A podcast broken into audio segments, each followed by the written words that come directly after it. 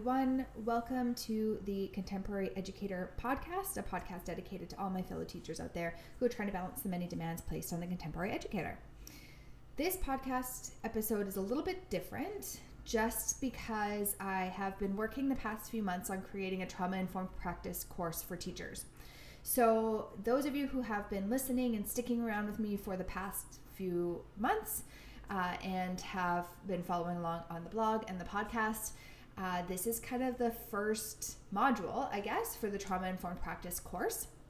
The course, of course, is going to also include a lot more detail and will also have like slides and worksheets and uh, materials and tools that you can use in class including resources journal prompts etc all things that you can use to make your classroom uh, more mindful and trauma informed. But this episode is a recording of what the first module sounds like and some of the details from the first module that focuses on what exactly is trauma informed practice. Why are we talking about it? Why is it a latest buzzword in schools? And how can we make this applicable to us as working professionals?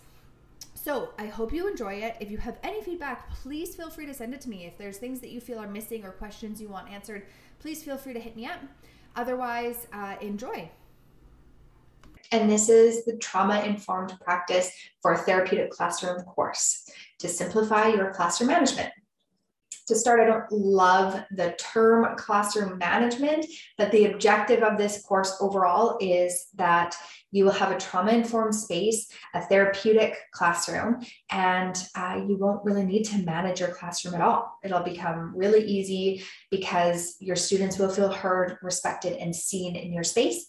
And um, you'll have some strategies on how to best approach that for all of your students. So, who am I? I am a teacher and I'm also a registered clinical counselor here in Victoria, British Columbia, Canada. And so I know that you know teaching practices vary from country to country, but trauma informed practices kind of don't. Um, being trauma informed is being trauma informed. So please know that regardless of where you teach, this information will still be applicable to you my teaching experience, I have 10 years of teaching experience. And even though I did my practicum in a mainstream classroom, I actually have mostly taught in alternative education settings. So that means a space that doesn't really conform to your typical school structure or necessarily even a schedule. Um, it has to be and and you know, by nature is really flexible and fluid in its nature. So, for instance, the first place that I taught was a youth custody center, which is like a youth detention center. I love that term.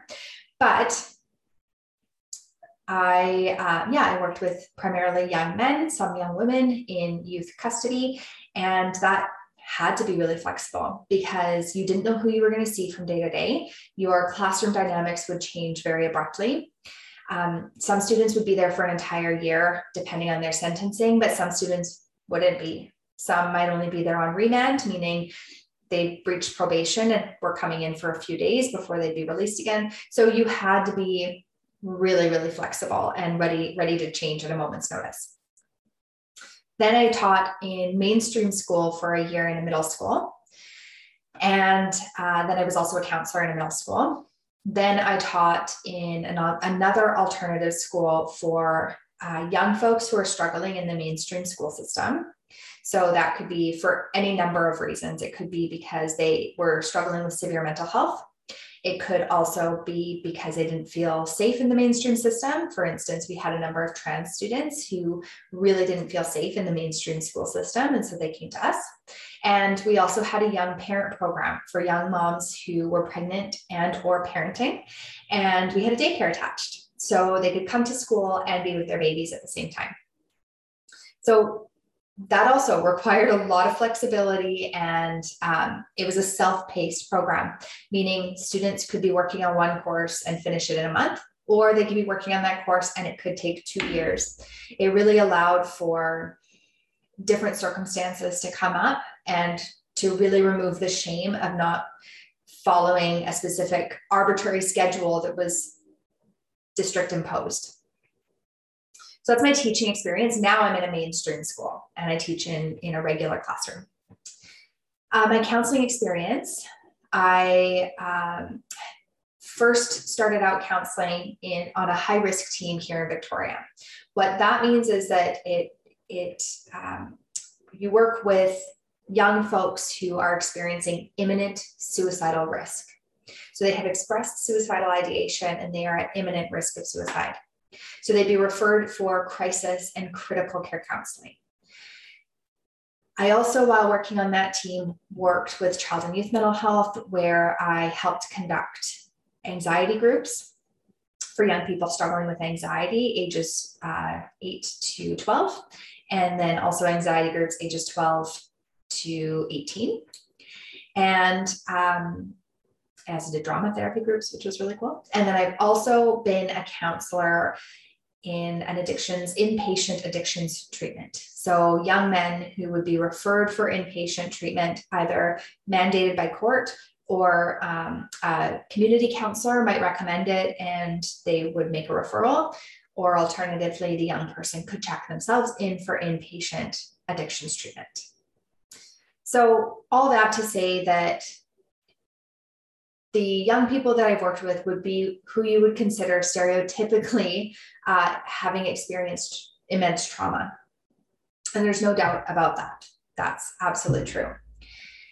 It's important to note, however, that regardless of where you work, what demographic you think that you're working with, every single young person should be treated as though they may have experienced some form of trauma because they likely have. And that's a really sad reality that we're living in, but it just is the reality.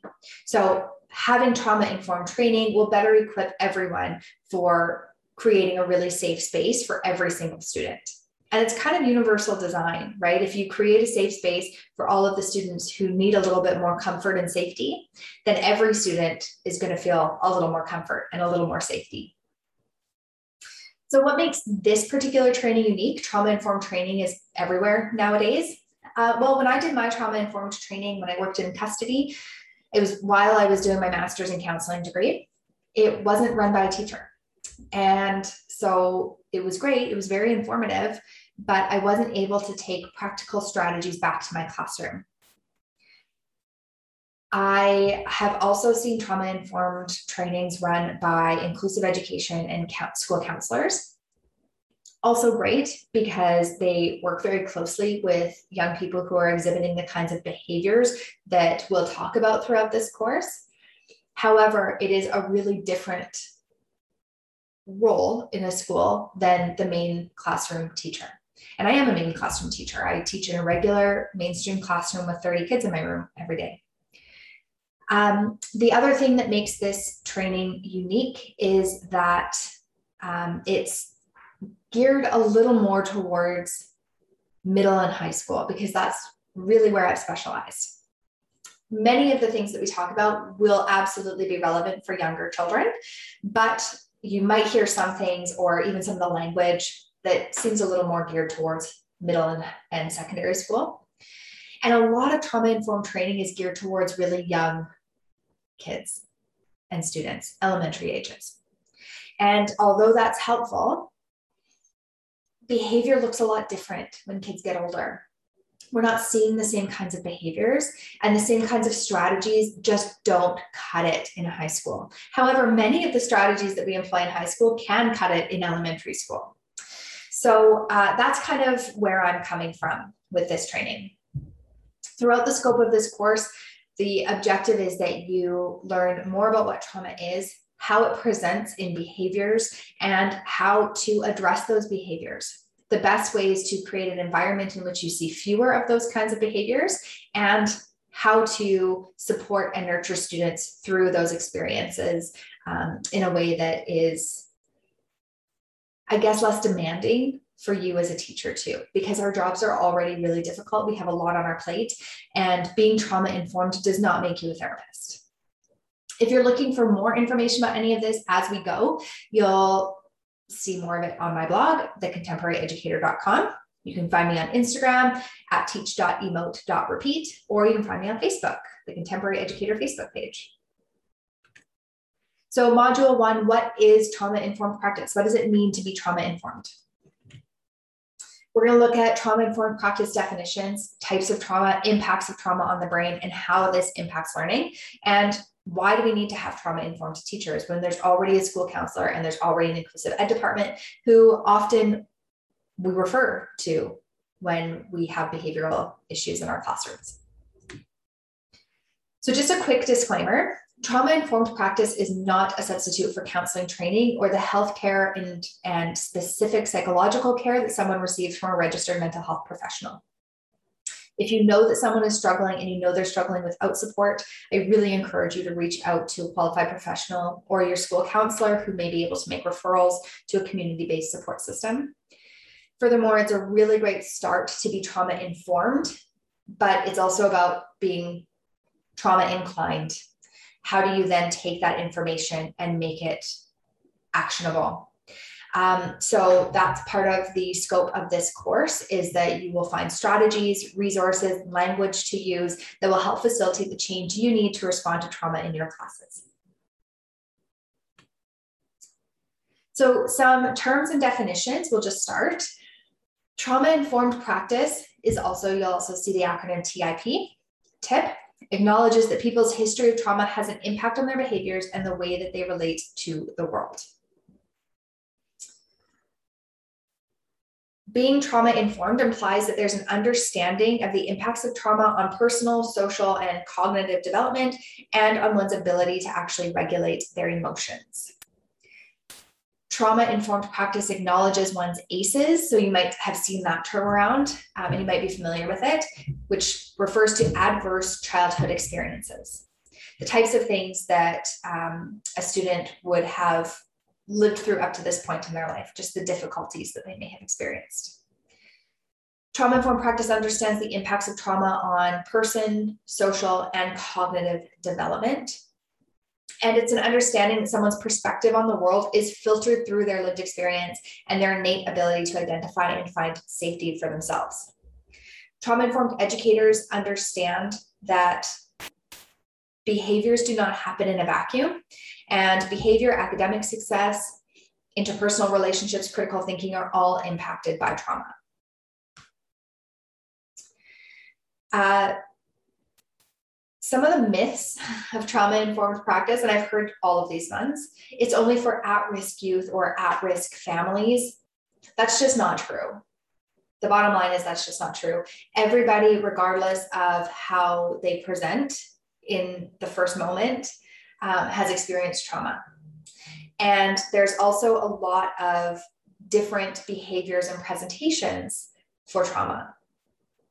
There isn't one demographic that um, is more well, I guess there is a demographic that is more likely to have experienced trauma. However, um, you can't come into what may look and appear to be a very privileged school and think that trauma informed practice isn't relevant there.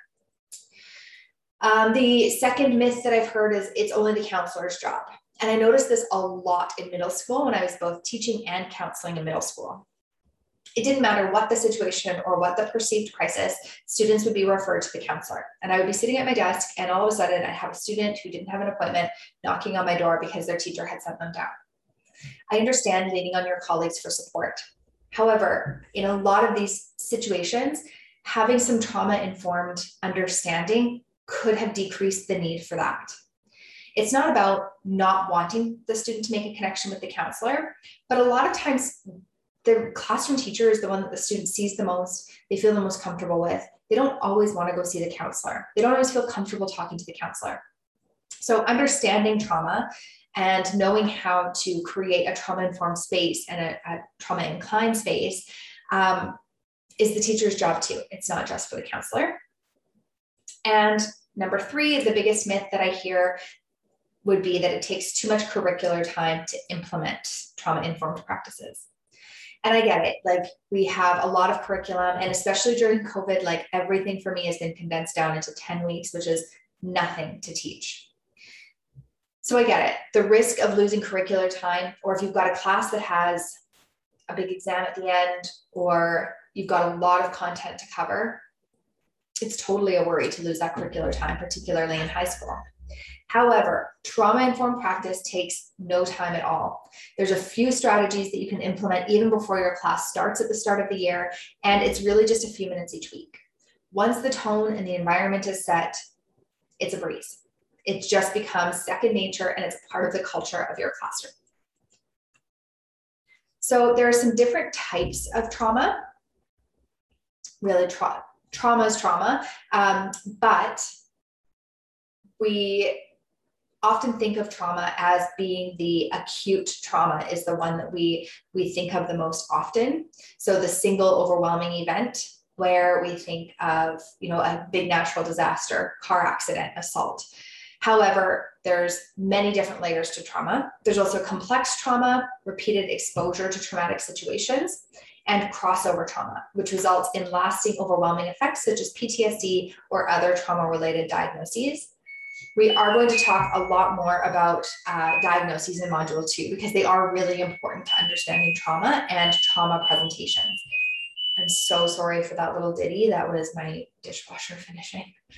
Um, anyways, it's also important to note that somebody's social response to a traumatic disclosure has just as much weight and bearing as the trauma itself. We often think that the single overwhelming event is what has the lasting repercussions. And yes, it does. However, if a student comes to you with a disclosure, the way that you respond and handle that disclosure, the validation that the child receives, has just as much impact on their overall healing. So that's a really important thing to note that um, we'll talk about it again later on, but responses to trauma are significant. So there's a term we hear a lot, especially with younger kids, witnessing trauma. So we'll hear somebody talk about when a child witnesses abuse, violence, or another traumatic incident. Yes, yes, it does cause trauma to the child. I am certainly not disputing that whatsoever. But I would like to consider a reframe of language witnessing trauma really minimizes the actual extent to which a child experiences that trauma. So rather than saying a child witnesses abuse, they experience that abuse.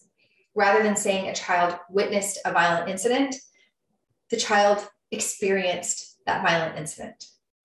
Children are not passive observers of violence, they are not passive observers of abuse. Through those moments, those traumatic moments, they are seeking safety for themselves. They may be seeking safety for their siblings. They may be doing any number of things to try to minimize the impacts of that trauma on themselves or their siblings. There, that in no way uh, tells me that that is a passive witness to these experiences. So rather than using the term witnessing, you might hear me say experiencing because I think it puts the right kind of emphasis on, on what level of trauma a child has had to endure. We'll talk about language reframes a number of times throughout this course. I think they're really important for trauma informed practice. So, trauma's impact on the brain so much. And I know when I first did trauma informed practice um, 10 years ago now, and it's it's advanced since then even. Um, this was like such an eye opener for me because I, I knew that trauma had an impact on the brain. I didn't realize quite how lasting it could be. And when you start to see the comparisons between behaviors that students might be exhibiting in your classes and connecting that to which part of the brain has experienced trauma, it'll just be like light bulb moment. At least it definitely was for me. So, trauma on the brain demonstrates an altered function of neural pathways of the developing brain.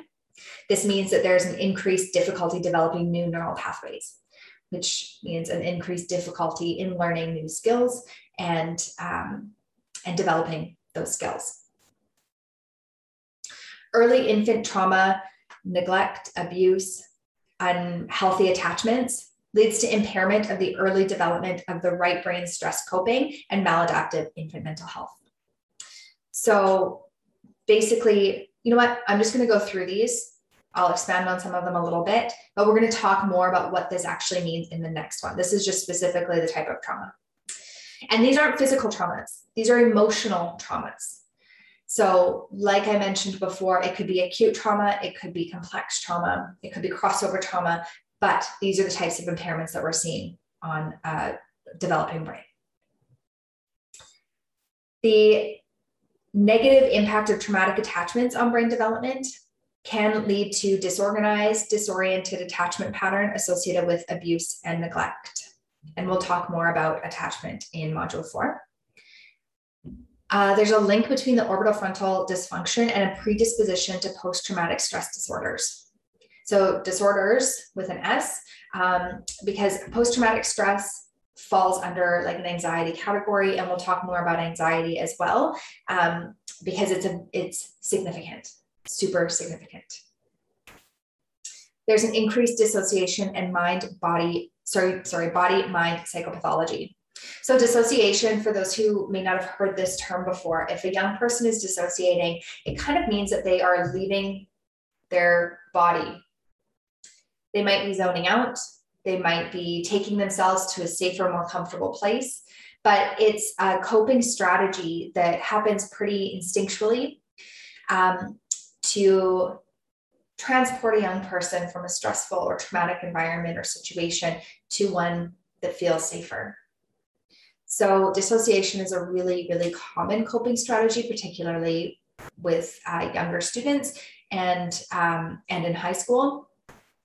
And lots of times, young people don't even really realize that's what's happening.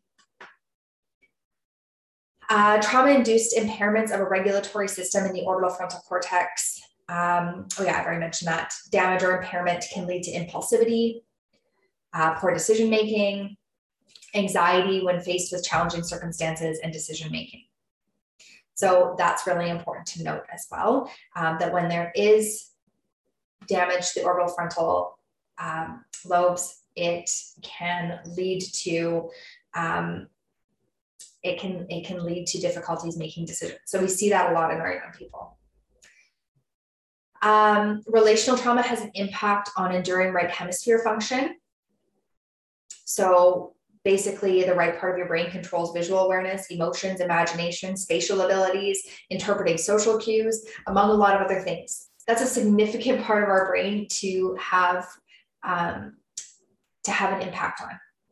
And these are the qualities and behaviors that we often see from our young people, those who have difficulty making relational connections with their peers or even with you as the teacher. Um, youth who experience traumatic stress secrete higher levels of glucocorticoids, cortisol than youth with no trauma history. So, what that means is um, the corticosterone secretion leads to neurotoxicity in areas of the brain rich in glucocorticoid cortisol, such as the hippocampus and the prefrontal cortex. These two areas of the brain are involved in memory processing and executive functioning. So I just really want to emphasize as you're listening through some of these slides, start to think about which of your students maybe are struggling in these departments. So these are, this is what neural pathways are supposed to look like.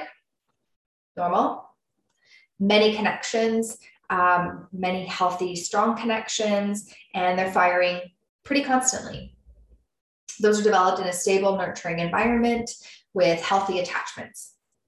However, exposure to major adversity in early childhood can weaken brain development and weaken some of these um, neural pathways. It can make it more difficult to create new neural pathways and um, it has fewer connections. As scary as this can be to look at and to think about, research does show that this can be fixed. This isn't a, necessarily a lifelong sentence. Um, building new attachments, building healthier attachments uh, can help to correct some of this, this damage. So, trauma in the brain, the amygdala is the part of the brain uh, with the emotional computer and the alarm system. Hippocampus is recent memories. The thalamus is sight, sound, smells, and the prefrontal cortex, where information is used to make decisions about cognitive and emotional responses. So, those are a couple of the things we've already talked about.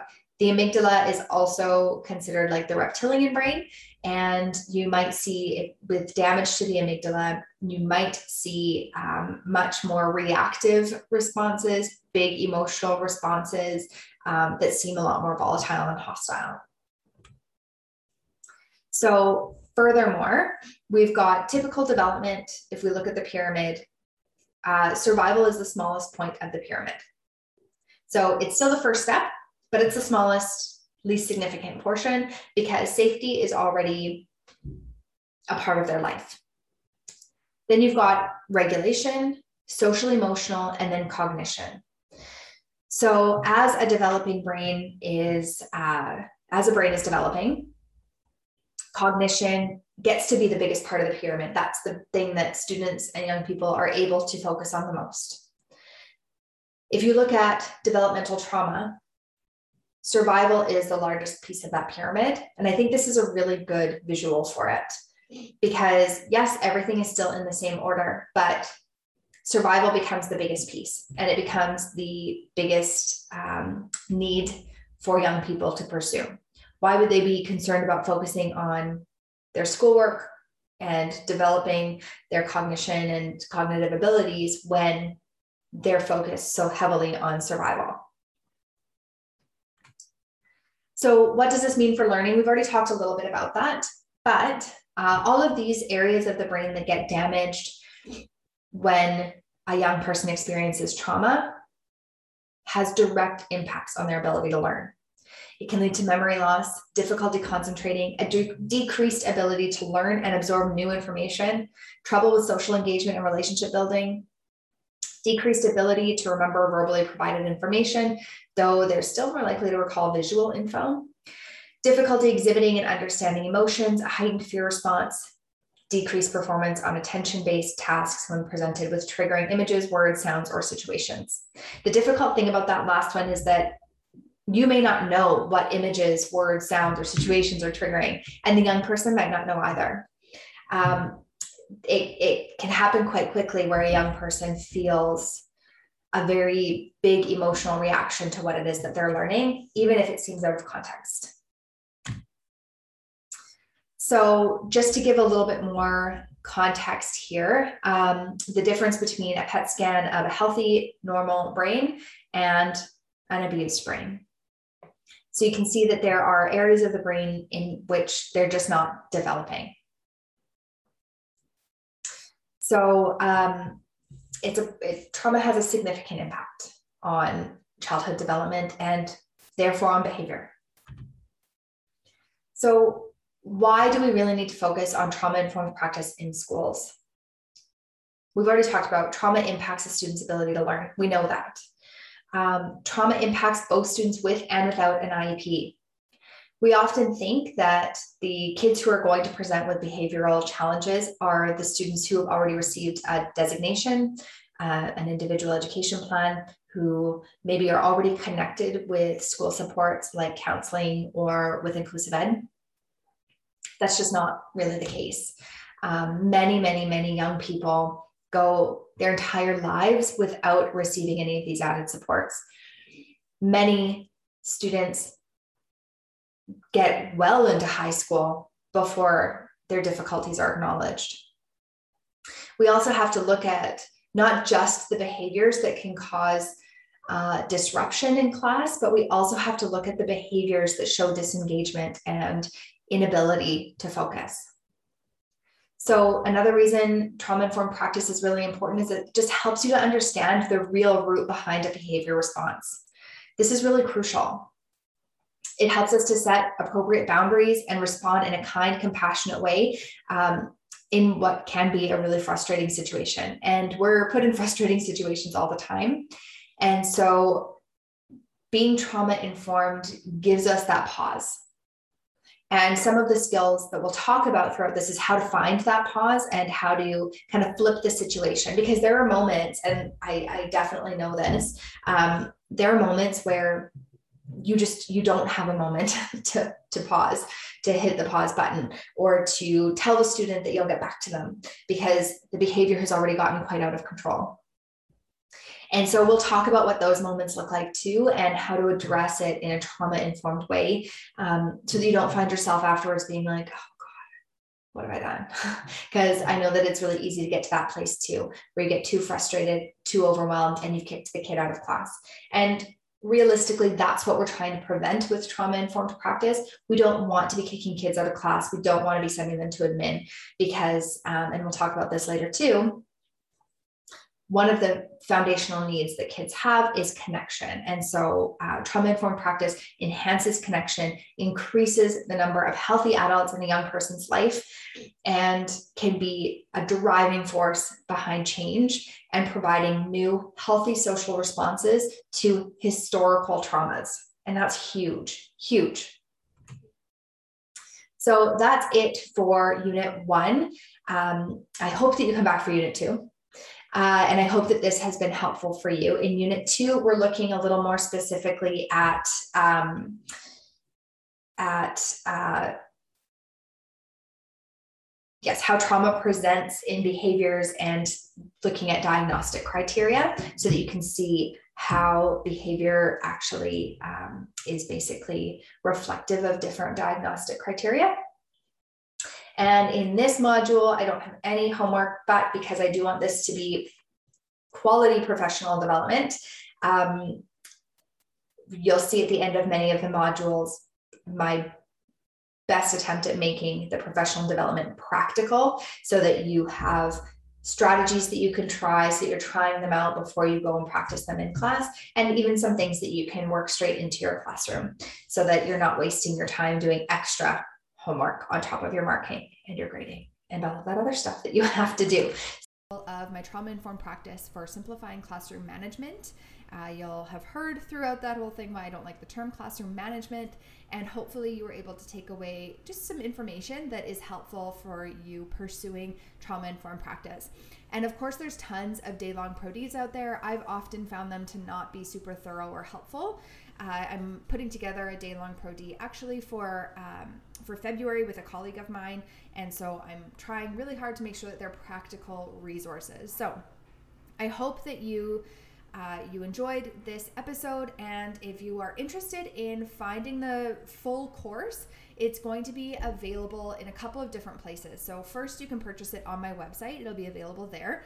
You can either buy per module if there's only certain pieces that you need. I've found that lots of the pro Ds that I've done, I've been able to get elements of what I need. So if there's only aspects of trauma informed practice that you feel you're missing, then you can purchase by module so you don't have to purchase the whole course. And if you do want to purchase the full course, that will also be available on my website. The other place that it'll be available is on Udemy, the uh, the course like website where you can buy uh, you can buy courses for things. So I'm hoping that you have enjoyed this. And again, if you have any questions, comments, feedback, I'm super available. You can email me at thecontemporaryeducator at gmail.com or you can send me a message through my website at thecontemporaryeducator.com or you can hit me up on Instagram at teach.emote.repeat. Thanks for listening, and I really hope to hear from you.